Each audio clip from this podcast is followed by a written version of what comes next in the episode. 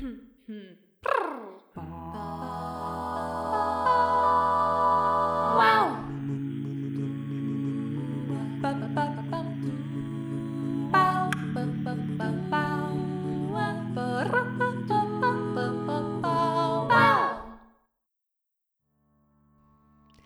Gergő, hogy vagy, mi újság? Szervusz Tündi, köszönöm szépen, jól vagyok. Éppen nemrég értem vissza Hollandiából a konferenciáról, ugye a húsvét hétfőn mentem, aztán pénteken érkeztem vissza, uh-huh. úgyhogy most kicsit próbálok vissza rázódni Berlinbe és a berlini életbe, de szerencsére most nem annyira nehéz, mert a konferencia alatt is végig, meg most is rendkívül szép idő van, úgyhogy ö, ott bár például a, a hotelem az ilyen 35 perc sétára volt a konferencia helyszínéről, de minden nap oda-vissza sétáltam, és élveztem a virágokat, meg a, a napsütést, úgyhogy az ott jó volt. Hát az nagyon jó, igen, nagyon szép idő volt, mi is sokat sétáltunk Walesben, mi is nemrég értünk vissza a hét közepén így a húsvét körüli kis szabadságról, és hát azért az izmaim megérezték rendesen, mert hát igen, alapvetőleg úgy nézzük, akkor tényleg hegyet másztunk Walesben, mert a legmagasabb pont, ahova fölmentünk, az azért majdnem 900 méter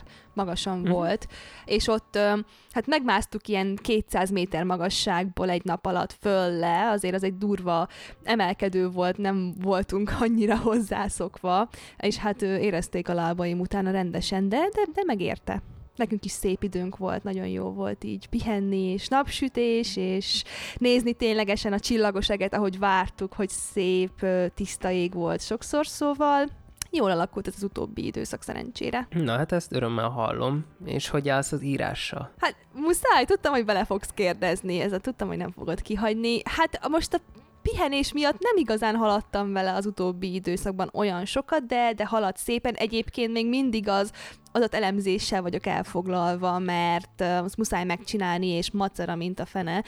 De haladok. Ennyi a lényeg. Örülök.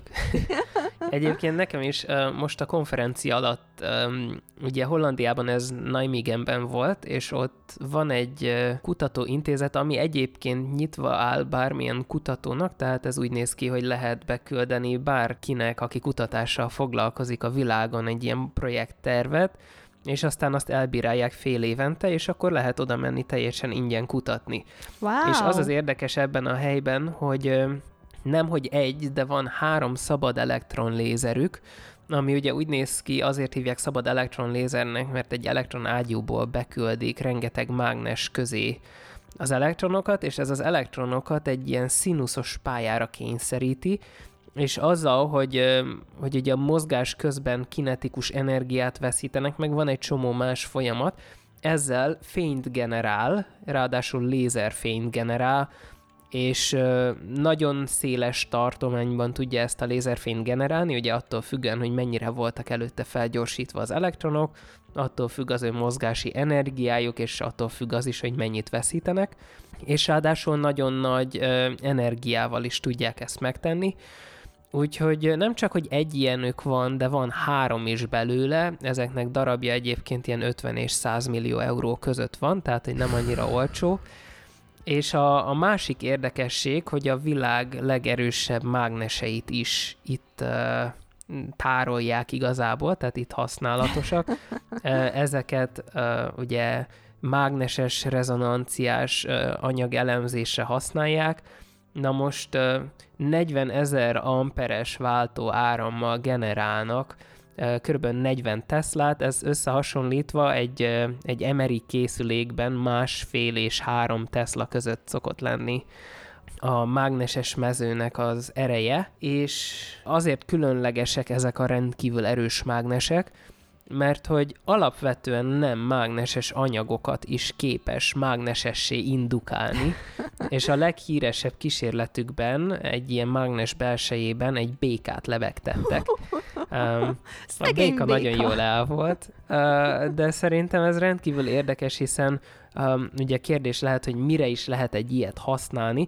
Hát például arra bemutattak nekünk olyan kísérletet, ahol ilyen úgynevezett nanomotorokat, tehát ez fehérjékből összekapcsolt kis valami, ezeket a mágneses mezőt bekapcsolva lehetett egyszerre mozgatni különböző általunk kiválasztott pályákon, és hát ez például ugye, ha az emberi szervezeten belül csinálják ezt meg, akkor célzott gyógyszer közvetítés és gyógyszer eljuttatás és bejuttatáshoz használható, tehát ezzel ugye megint csak a, a bevitt gyógyszer anyag mennyiségét 95%-kal le lehet csökkenteni, tehát kemoterápia esetén is például ez nem terheli meg a szervezetet. Viszont az, hogy ugye ilyen hatalmas energia kell ahhoz, hogy ezek a mágnesek dolgozzanak, ez azzal is jár, hogy hűtővíz kell ugye bele folyamatosan, és ez a hűtővíz ilyen két milliméteres kis lyukakon áramlik,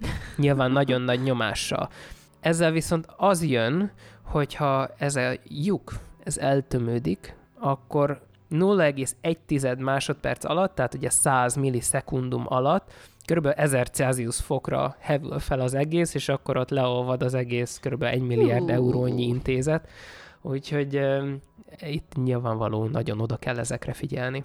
Úgyhogy számomra ez egy nagyon különleges élmény volt, hogy ezeket a műszereket meg tudtam csodálni, hiszen bár itt Berlinben is van az intézetünkben egy szabad elektron lézer, azért az egy darab, és nem három. Úgyhogy, ja, nekem nagyon tetszett. hát el tudom képzelni, igazából csak elképzelni tudom, én is megnéznék egy ilyen intézetet nagyon szívesen, mert ez, ez wow, ezt így tudósoknak így halljuk, hogy milyen kapacitás, mire képesek ezek a műszerek, és ez a hú, wow. Egyébként én a napokban olvastam arról, ez csak egy nagyon pici hozzátevés ide, aztán ugye rátérünk a résznek a témájára, hogy itt tudományos fejlesztés témakörben Európában most voltak hírek a CERN-ből, ugye a nagy hadronütköztető részecske gyorsító intézet kapcsán is, hogy nagy felújítás történt az utóbbi három évben a, a nagy hadronütköztető esetében, és hogy ettől most nagy eredményeket, vagy legalábbis azt várják, hogy komolyan majd segíthet a részecske fizika és az ilyesmi témakörök, mint hogy sötét anyag, sötét energia kutatása szempontjából, szóval izgalmas mindig látni azt, hogy milyen műszeres fejlesztések történnek, mert néha felfoghatatlan is.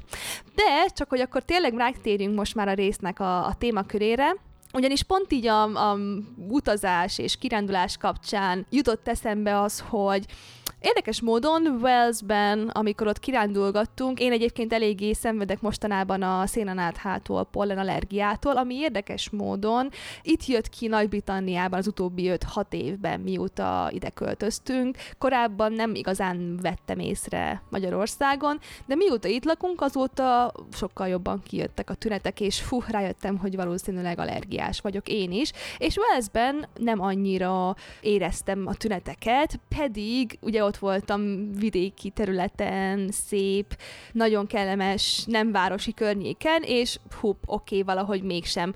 Aztán, amikor visszaértünk Cambridgebe, akkor pedig rosszabb lett, és itt, ahogy a parkban bicikliztem be a városba, akkor ez a, uh, már megint a szemem már megint jobban. Tehát az jutott eszembe, hogy ez egy, tudom, hogy nem csak engem érint, ez eléggé sok embert érint az ilyesfajta allergia, illetve mindenfajta más allergiák, beszéljünk csak ilyenekről, hogy ételallergiák, vagy mennyi mindenre lehet sajnos érzékeny allergiás az ember hogy jó, hát egyébként ez egy rögtön egy érdekes kérdés, hogy vajon miért volt itt rosszabb, itt Cambridge-ben nekem, mint vidéken. Ugye azt gondolom erről az időszakról, hogy fapollenekről van szó, ott esetleg nem voltak olyan fafajták, vagy egyébként hozzá tud járulni egy városon belül a légszennyeződés is, a kipufogó gázokból, meg ilyesmikről. Szóval amikor allergiáról beszélünk, akkor egy rendkívül összetett és sok embert érintő problémáról beszélünk, szóval erről fogunk egy kicsikét ma jobban diskurálni, hogy igazából inkább arról, hogy mi is az allergia, miért alakul ki, vagy legalábbis ugye hogy alakul ki, és mi történik, amit a legjobban értünk jelen pillanatban. Szóval vágjunk is bele. Hát igen, ahogy az előbb is mondtad, azért ez egy eléggé világméretű probléma, és a, a már maga az allergia, mint olyan, és felnőttek, gyerekek közt, ugye különösképpen a, a kisgyerekeknél az első sok, amikor előfordul egy hevesebb allergiás reakció, ez fontosá teszi azt, hogy megértsük, mi váltja ki az allergiát, pontosan milyen uh, immunreakció ez, és hogy hogyan lehet megelőzni, illetve kezelni ezt, illetve nem csak ez, hanem rávilágítani is fontos arra, hogy az allergiás rendellenességekre alkalmazott terápiákat hogyan is lehet használni, és ezek hogyan javítják a gyógyszerekre nem reagálók életminőségét. Ugye, ahogy az előbb is mondtam, mi is az az allergia, hát mindannyiunk szervezetében van egy felismerő és védekező rendszer, amelyet mi immunrendszernek hívunk, és ez sejtekből, antitestekből nevezett anyagokból és sok más összetevőből áll.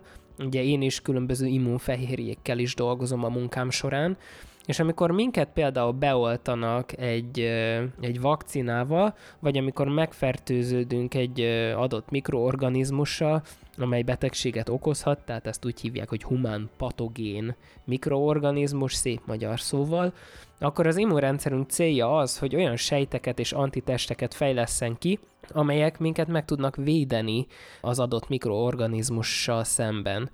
Tehát az antitestek például a B-sejteknek nevezett sejtek által termelt molekulák, és az antitestek képesek a behatoló mikroorganizmushoz kötődni, hogy megelőzzék, vagy akár leküzdjék a fertőzést. Allergia esetén azonban az immunrendszer másképpen szokott reagálni.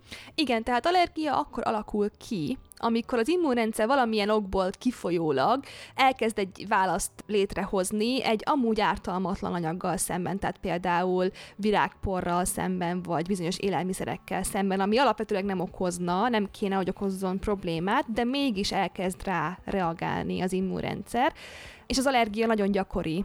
A becslések szerint körülbelül minden harmadik embernek van valamilyen allergiája, tehát a populációnak egy nagyon jelentős része. És az allergia a test bármely részén reakciót válthat ki. Az ételallergia ugye például problémát okoz az emésztőrendszerben, belegben, gyomorban, ugye olyan tünetekkel járhat, mint hasi fájdalom, hasmenés, egyéb problémák.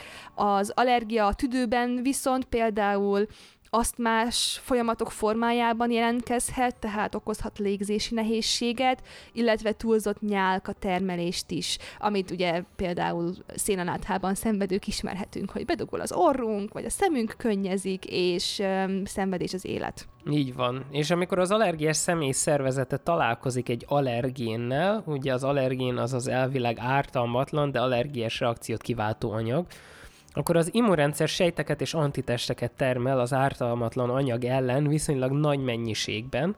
Gyakori allergének számos élelmiszer összetevők lehetnek, ilyen például azért, amit a leggyakrabban felszoktak ismerni az emberek a gyermekeiknél. Például ugye a tej és annak a különböző komponensei, például a laktózzal szembeni érzékenység vagy allergia, a tojás, különböző csonthéjasok, diófélék, ugye pollenek, poratka, állati szőr, stb. stb. stb. És az allergiás reakció során termelődő sejtek egy részét kettes típusú T-segítő sejteknek nevezik, tehát TH2, és ezek a TH2 sejtek segítenek más sejteknek, a B-sejteknek, ugye amik az antitesteket termelik, hogy egy bizonyos típusú ellenanyagot, az immunoglobulin E-t megtermeljék. Ez az immunoglobulin E, ez egy viszonylag nagy méretű fehérje, és Y alakú, és tehát ezek az immunoglobulin molekulák kötődnek a szervezetet megfertőző mikroorganizmushoz, hogy semlegesítsék ezeket a mikroorganizmusokat, illetve kötődhetnek az allergénekhez is önmagában, amíg allergiás reakciót váltanak ki és ez az immunoglobulin E az allergiás személy által termelt antitestek egyik típusa, az immunrendszer bizonyos sejtjeihez kötődik, aztán allergiás reakciót vált ki, ha az illető ismét kapcsolatba kerül az allergénnel, tehát ezért is van az például, hogy gyakran a darás csípésnél az első darás csípés nem okoz problémát, hanem a második darás csípésnél kerül elő az allergia, mint olyan. Tehát ezután a, az immunoglobulin E más immunsejtekhez kötődik, és ezeket a sejteket rendkívül érzékenyé teszi az allergénnel szemben, ugye az allergia az egy túl reakció, egy túlreagálása Igen. a helyzetnek, és ugye ez aztán okozhat gyulladást, duzzanatot, ugye ödémát például, amikor felvizesedik egy adott terület a szervezetben, és ezek a vegyi anyagok okozzák a viszketést is, a tüsszögést, ami gyakran az allergén eltávolítására tett kísérlet, csak hát ugye mivel túlreakció, ezért van az, hogy a tüsszögés is kb. 70-szer előfordul, és uh, már nem akar nagyon ott lenni az adott személy. Igen. Igen, ezt tapasztalatból tudom én is, az ilyen tüsszögés, az ilyen 6-8 darab egymás után, és akkor különböző káromkodásokkal vegyítve egy idő után. Igen, és ami még ugye érdekes itt, hogy a TH2 sejtek arra a helyre is eljuthatnak, ahol az allergén a szervezetbe került, és ott idéznek elő gyulladást, ugye ezért van az, hogy például az allergiás személy szeme, teszem a szénanát, ha esetén megduzzad, kipirosodik, viszket, mert hogy a levegőben lévő antigén ugye a szemünkön keresztül is bejuthat a szervezetbe. Igen, pontosan. Na és akkor felmerül az a kérdés itt, hogy ugye miért csak az emberek egy része allergiás, hogy miért van az vajon, hogy sok embernek nincsenek ilyen problémái, másoknak viszont vannak ilyen problémái. Na most a rövid válasz erre a kérdésre az, hogy nem egészen tudjuk a választ még, még sok részére ennek a kérdésnek. Van sok minden, amit már kutatásokból megtudhattunk az allergiával kapcsolatban, de hogy miért csak egyes embereknél alakul ki, ez, ez még rejtély. Tudjuk azt, hogy van genetikai hajlam egyértelműen, ami azt jelenti, hogy ha a szüleink vagy felmenőink között van allergiás bizonyos anyagra, akkor nagyobb valószínűséggel örökölhetjük ezt mi is.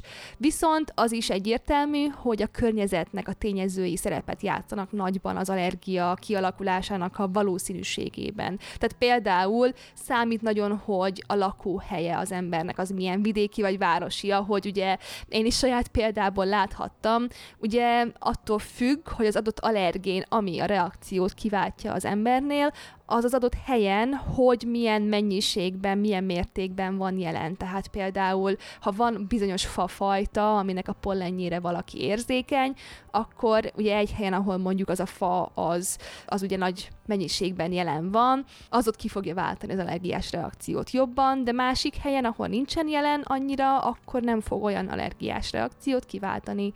Aztán például ugye különböző életmódbeli tényezők nagyon számítanak az allergia esetében, az, hogy sportol-e valaki, az aktivitás szint, az befolyásolhatja, hogy valaki mennyire fejleszt ki allergiás reakciót. A táplálkozási szokások, ez szinte annyira egyértelmű, hogy oké, okay, mivel tudjuk, hogy ugye az ételallergia esetében mennyire fontos az, hogy ugye milyen táplálkozást folytat valaki. És egyébként végül még egy fontos tényező a különböző gyógyszerek szedése, amik ugye befolyásolhatják az a valamilyen más anyagra való érzékenységet. Tehát például antibiotikumokról tudjuk, hogy befolyásolhatják, és lehet hatásuk allergiás folyamatokra. Így van, tehát az fontos itt azért szerintem megjegyezni viszont, hogyha a házi orvos felír antibiotikumot egy bakteriális fertőzés ellen, akkor azt elmegyünk, kiváltjuk, és végig szedjük a kúrát. Tehát uh, nyilván, hogyha valami antibiotikum széles spektrum és nagyon erőteljes, akkor az manapság okozhat még problémát a bélflórában, de erre vannak készítmények, amikkel együtt írják fel az antibiotikumot, különböző probiotikus szerek, amik aztán ezt tudják mitigálni, amik ezt tudják segíteni egy picit, hogy, hogy mégsem menjen tönkre a bélflóra. De ha az antibiotikumot okkal írja fel az orvos, akkor azt szedjük be, nem szabad arra appellálni, hogy jaj, mi van, hogyha ezután allergiás leszek a gluténre, mert ez nem fog megtörténni, ugye. És akkor hogyan diagnosztizáljuk magát az allergiát? Tehát ahhoz, hogy megbizonyosodjunk arról, hogy allergiásak vagyunk valamire, ahhoz az orvosnak el kell végeznie néhány egyszerű vizsgálatot. Tehát ez nem lehet az, hogy hogy gyakorlatilag eszünk uh, teljes, gluténes, mindenféle sütit uh, egész nap, és aztán fáj a hasunk, és rámondjuk, hogy itt akkor én aztán glutén allergiás is vagyok, meg tejérzékeny is vagyok, vagy laktózérzékeny, vagy tejallergiás, ugye ez mind-mind más, hanem itt egy szakorvosnak kell elvégezni egy tesztet. A legegyszerűbbek az úgynevezett bőrkarcos vagy bőrszúrásos tesztek, illetve az immunoglobulin E-teszt. Ugye a bőrszúrásos teszt az, amikor uh, ott az alkarunkat gyakorlatilag végig jelöli különböző pöttyökkel az orvos, és Igen. aztán um, ilyen allergént cseppent oda, és megkarcolja a bőrt egy tűvel, ami alapján aztán, hogyha az ott uh, valamilyen reakciót vált ki, és olyan lesz, mint egy, egy csaláncsípés, ugye egy, egy akár egy szúnyogcsípés, akkor az ott ténylegesen reakciót vált ki. Az immunoglobulin E-test során viszont az orvos néhány vérvizsgálatot végez, hogy megállapítsa, hogy van-e a vérben magas immunoglobulin E mennyiség, vagy bizonyos gyakori allergénekre specifikus immunoglobulin E. Tehát a vérvizsgálat szokott általában előfordulni az olyan esetekben, amikor valaki arra kíváncsi, hogy valamelyik rovar csípésére például allergiás-e, hiszen a bőr nem feltétlen fog reagálni a darázs mérgére. Igen. Például, tehát ahhoz vérvizsgálatra van szükség. Igen, és hogyha ugye megkapta valaki a pozitív allergia tesztet, és már tudja ez alapján, hogy ugye melyik allergénre vagy allergénekre allergiás, akkor az első legjobb kezelés, amit tehet, az az, hogy megpróbálja csökkenteni vagy elkerülni az ezekkel az allergénekkel való érintkezést. Ugye egyes allergénekkel, például ugye mogyoró fajtákkal vagy tejjel való érintkezés elkerülése, az ugye sokkal könnyebb bizonyos szempontból már amikor, mint például olyasmi esetekben, mint a, a levegőben terjedő allergének, ugye a por vagy pollenek elkerülése. Ugye ezt is tudjuk, hogy mennyire nehéz tud lenni sok ételallergiás esetében, hogy elkerülni bizonyos allergéneket, mert nagyon kicsi mennyiségek is komoly reakciókat válthatnak ki, és ami az egyik legnehezebb dolog, az a különböző éttermekben vagy gyárakban, ahol termékek készülnek, a kereszt szennyezés. Tehát például van egy ö, akármilyen élelmiszer termék, amiben lehet, hogy mint hozzáadott alapanyag nincsen benne tej, tehát hogyha valaki megnézné, hogy jó, oké, én tudom, hogy tejjel szemben allergiám van, ezért erre figyelnem kell, akkor hú, ez a termék, ez, ez jó, ez biztos, hogy jó, mert nincsen benne hozzáadott tej, ez nem garancia sajnos, mert tegyük fel, hogy azon a gyártósoron készült valami termék, és utána azt nem feltétlenül mosták ki, vagy legalábbis most régebbi helyzetről beszélünk, és hogyha azon a gyártósoron nem volt alapos tisztítás, és utána neki fognak más terméket készíteni, akkor a keresztszennyeződés miatt lehetséges, hogy allergén került abba a termékbe. Na, ezek azok a termékek, amikor például látjuk ráírva valamire, hogy nyomokban mogyorót tartalmazhat, vagy nyomokban valamilyen élelmiszer tartalmazhat. Ez azt jelenti, hogy a, a gyártási körülmények miatt nem tudják garantálni, hogy abban a termékben nincsen ö, keresztszennyeződés. De ellenben azt tudjuk, hogy élelmiszer cégek, főleg Európai Uniós, meg egyéb szabályzások, szabványok miatt nagyon sok energiát fordítanak, és sok energiát kell fordítaniuk arra, hogy ezeket az allergéneket rendesen föltüntessék a címkén, illetve ilyenekről megbizonyosodjanak, hogy csökkentsék a keresztényeződés esélyét, és ezt egyébként még a korábbi PHD tanulmányaim előtti ö, munka tapasztalatból tudom, hogy egy olyan cégnél dolgoztam, akik egy laboratórium rendszeresen segített más, főleg élelmiszer cégeknek validálni, tehát ellenőrizni a tisztítási folyamataikat, tehát például kettő ilyen gyártási folyamat között, hogy a, a gyártósort azt ténylegesen ö, kitisztították-e, és akkor ebből ugye mintát vesznek különböző pontokról, ilyen mintavevő pálcikákkal, és azt letesztelik a laboratóriumban, hogy ö, ténylegesen kitisztították-e azt a gyártósort, és utána gyártott termékről megbizonyosodhat valaki, aki ételallergiában szenved, hogy jó, ez biztos, hogy mentes attól az allergéntől, mert ugye komoly problémát okozhat azok számára, akik ha véletlenül is elfogyasztaná egy kis mennyiséget, mert ugye ilyenkor történhetnek nagyon komoly, életveszélyes reakciók, ugye ezt nevezik például anafilaxiás soknak, amikor az allergének való kitettség után nagyon gyorsan bekövetkezik egy reakció az ember szervezetében, ugye az illető vérnyomása leeshet, ugye rendkívüli légzési nehézségei lehetnek, és ez akár halált is okozhat. Erről voltak sajnos az utóbbi években komoly esetek, amikor ilyen keresztényeződés miatt haláleset történt, amit érthető módon szeretnénk elkerülni, amennyire csak lehet. Igen, tehát ilyenkor szokás például, hogyha valakinek ismerten ilyen erős immunreakciója van valamilyen allergénre, akkor neki általában szoktak felírni egy ilyen adrenalin injekciót, ezt ugye angolul epipennek hívják, és ezt általában a páciens magánál szokta tartani táskában, stb., hogyha véletlen, például a földi mogyoró esetében, ugye az allergiánál, hogyha véletlen ilyennel kerül kapcsolatba, akkor ha beindul egy allergiás folyamat, akkor azt rögtön meg tudja állítani az adrenalinnal. Igen, abszolút. És aztán azoknál, akiknél ugye szerencsére nem ennyire komoly egy allergiás folyamat, tehát például egy szénanátha esetében, azért ugye vannak gyógyszerek, amit arra fejlesztettek ki, hogy um, az ilyen tüneteket, mint a gyulladás, amik ugye az ilyen helyi problémák, azokat ö, csökkenteni, megállítani a reakciót, hogy segíthessenek az embereknek kezelni ezeket a nagyon kellemetlen tüneteket. És hát szerintem akkor eljutottunk a téma csúcspontjára, ami a legtöbbeket érdekel, hogy hogyan lehet ténylegesen kezelni, és tovább menve gyógyítani az allergiát is. Ugye a kezelésre kifejlesztett gyógyszerek biztonságosak és hasznosak, a tünetek enyhítésében, de nem gyógyítják meg az allergiát. Több mint száz éve dolgoznak a kutatók az allergiás betegségek gyógymódjának kifejlesztésén.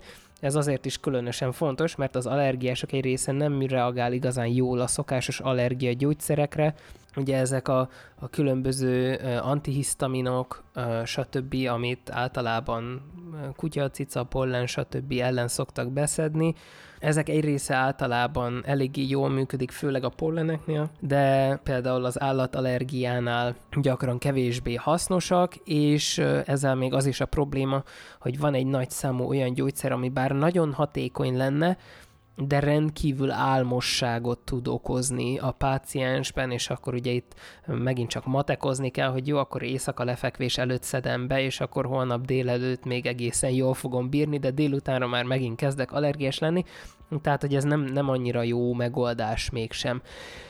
És akkor ugye mi lehet a, a terápiás gyógyítása ennek, tehát jelenleg az egyetlen gyógyítási lehetőséggel rendelkező kezelés az az immunterápia, amely egy olyan kezelés, ami szabályozza a személy immunrendszerét, hogy az illető másképpen reagáljon az allergénekre. Az allergén kívül egyébként az immunterápiát más ö, betegségekre is szokták alkalmazni, például a rák bizonyos típusainak kezelésére, mert hogy ezt jól meg is lehet érteni, hogy miért hasznos ö, akár a rákkal szemben is. Az immunterápia során ugyanis az allergiás személyeknek idővel egyre nagyobb dózisú allergént adnak, Ugye kétféle ilyen terápia van, az egyik a szubkután, amikor a beteg bőre alá juttatják az allergént, ezt hívják allergiás injekciónak, a másik az pedig a sublinguális, amikor az allergént a beteg nyelve alá juttatják, de ezt nem injekcióval nem kell megijedni, hanem egy tabletta formájában a nyelv alatt kell tartani ezt a tablettát, és várni, hogy ott feloldódjon, és a nyálkahártyán keresztül bejusson a szervezetbe a terápiás szer. Mindkét típusnak van erős és gyenge pontja, de mind a kettő bizonyos mértékig hatékony az allergiás reakciós csökkentésében. A cél általában az itt, hogy megtanítsuk az immunrendszert másképp viselkedni, és ezt egy másik fajta T-sejtel, az úgynevezett T-szabályozó sejtel, vagy reguláló sejtel szoktuk megtenni. Ezeket ugyanis arról lehet ismerni, hogy más típusú antitesteket, az úgynevezett blokkoló immunoglobulin G-t termelik. Tehát ezek a reguláló sejtek találkoznak a TH2 sejttel, és megakadályozzák ezeknek az aktiválódását, így az immunoglobulin G antitestek még azelőtt találkoznak az allergénnel, hogy az allergén találkozna az immunoglobulin E antitesttel, ami pedig túlreakciót tud okozni. Ezzel segíthetjük az allergiás reakció megelőzését, és hát akkor ugye visszafordulva a rákhoz, mert ott is vannak olyan ráksejtek, amiknek a felszínén vannak olyan fehérjék, úgynevezett receptorok, amik nagyon specifikusak, nagyon öm, csak egy adott fajta sejtnél fordulnak elő, és ezek azok a ráksejtek, és ezekre a receptor fehérjékre bizony lehet kifejleszteni immunoglobulin G-t. És akkor innentől kezdve ugye ez az immunterápia működhet a rákos megbetegedések egy részénél is. Igen, tehát összefoglalva ugye láthatjuk, hogy ez egy nagyon komoly egészségügyi probléma nagyon sok ember számára, és ugye bár léteznek gyógyszerek, amik enyhíthetik az allergiás tüneteket, az egyetlen gyógymód, amit jelen pillanatban ismerünk, az az immunterápia, ami megváltoztatja a betegeknek az allergénre adott válaszát. Ugye az immunterápiát általában olyan betegek számára írják fel, akik nem reagálnak a szokásos gyógyszerekre, de viszont a tudósok világszerte még mindig azon dolgoznak, hogy egyre jobban és jobban megértsék az allergiát, és hogy még jobb kezeléseket, és esetleg az allergia végleges gyógymódját is ki tudják fejleszteni. Szóval egy egy nagyon érdekes, újfent összetett egészséggel és orvostudományjal kapcsolatos témakörről van itt szó, ami biztos vagyok benne, hogy sokunkat itt a hallgatóságban érint, és hát reméljük, hogy tudtunk erről adni most sok érdekes új információt hogy ugye hogyan is alakul ki az allergia, és hogy mit is jelent sok ember számára. Így van. Köszönjük szépen, hogy velünk tartottatok ezen a héten is. Kövessetek minket Facebookon, hallgassatok minket YouTube-on, Spotify-on, írjatok nekünk e-mailt, hogyha szeretnétek valamilyen témával kapcsolatban hallani, vagy kérdésetek, kérésetek van, Facebookon is kapcsolatba léphettek velünk Messengeren, és hát várunk titeket a jövő héten is sok szeretettel. Sziasztok! Így van, sziasztok! Wow.